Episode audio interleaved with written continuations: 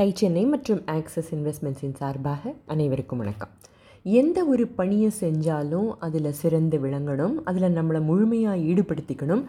Second பெஸ்ட்டாக இருந்தாலும் இதுவே போதுங்கிற மனநிலையில் திருப்திப்பட்டுக்க கூடாதுன்னு வாழ்ந்து காட்டியவர் ஜம்ஷெட்ஜி டாட்டா.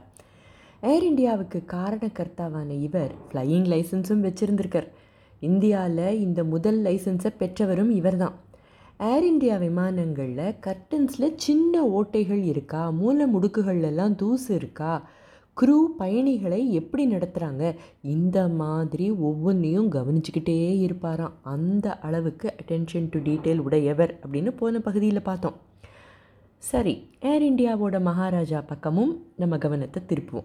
இதை உருவாக்கியவர் சோரப் கைகுஷ்ரு கூகா என்கிற பாபி கூகான்னு ஏற்கனவே பார்த்துருக்கோம்.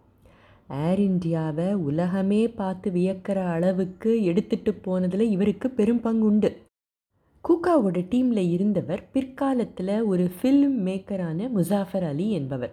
ஒரு முறை அவர் என்ன சொன்னாரான் தெரியுமா?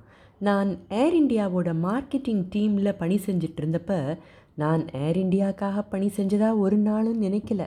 இந்தியாக்காகத்தான் பணி செஞ்சிட்டு இருந்தேன்னு சொன்னார்னா எப்படிப்பட்ட விஷனை எல்லார் மனசுலேயும் ஜம்ஷெட்ஜி டாட்டா விதைச்சிருக்கணும்.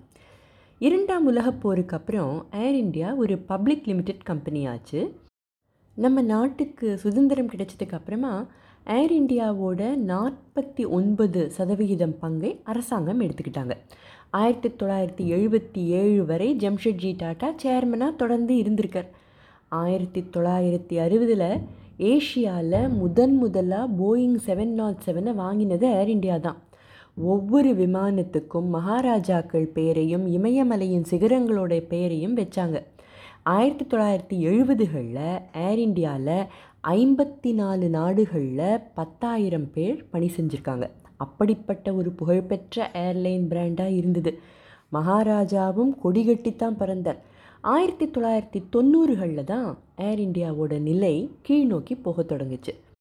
தவிர இரண்டாயிரமாம் வருஷம் லிபரலைசேஷன் வேறு. ஏகப்பட்ட காம்படிஷன் அதனால நிறைய நஷ்டம். டொமெஸ்டிக் ஏர்லைனான இந்தியன் ஏர்லைன்ஸும் ரெண்டாயிரத்தி ஏழில் இணைந்ததும் நஷ்டம் பல மடங்கு பெருகி போச்சு. ஒரு காலத்தில் எந்த ஏர்லைனை பெருமையாக எல்லாரும் பேசினாங்களோ அதே ஏர்லைன் காலப்போக்கில் கேலி செய்வதற்கான ஒரு விஷயமா போச்சு. சேவையோட தரம் குறைஞ்சு போய் பங்க்சுவாலிட்டிக்கு டாட்டா எவ்வளவு முக்கியத்துவம் கொடுத்தாரோ அதுவும் மறைஞ்சு போச்சு. நாளுக்கு நாள் நஷ்டமும் அதிகமாக ஏர்லைனை சீர்தூக்கி நிறுத்த அரசாங்கமும் கொஞ்சம் பணத்தை பம்பின் செய்ய தான் செஞ்சாங்க. ரெண்டாயிரத்தி பத்தில் லாபம் அதிகம் கிடைக்காத ரூட்ஸில் ஆப்ரேட் செய்கிறத நிறுத்தினாங்க. ஒரு சில விமானங்களை விற்றாங்க அப்படியும் பிரச்சனைகள் தீரலை. பலதரப்பட்ட முயற்சிகளுக்கு பிறகு ரெண்டாயிரத்தி இருபத்தி ஓராம் வருஷம் செப்டம்பரில் கவர்மெண்ட் ஏர்லைனை விற்க புதுசாக டெண்டர்களை வெளியிட்டாங்க. அக்டோபர் மாதம் எட்டாம் தேதி பதினெட்டாயிரம் கோடிக்கு ஏர் இண்டியா மற்றும் ஏர் இண்டியா எக்ஸ்பிரஸ் டாடா குழுமத்துக்கு முழுமையாக விற்கப்பட்டது. இத்தனை நடந்துக்கிட்டு இருந்தப்போ நம்ம மகாராஜாவுக்கு என்னாச்சு? ரெண்டாயிரத்தி பதினஞ்சில் ஒரு மேக்கோவர் நடந்தது அவருக்கு. ஒரு யங் மகாராஜாவா. ஊருக்கும் நாட்டுக்கும் ஏற்ற மாதிரி உடைகள் அணிந்து உலகம் முழுக்க வலம் வந்துட்டு இருந்தார் ஜம்ஷெட்ஜி டாட்டா இன்னைக்கு இருந்திருந்தா ஏர் இண்டியா திரும்ப டாட்டா குழுமத்துக்கிட்ட வந்ததை பற்றி ரொம்ப சந்தோஷப்பட்டிருப்பார் அப்படின்னு இந்த டேக் ஓவர் நடந்ததுக்கப்புறமா சொன்னார் ரத்தன் டாட்டா.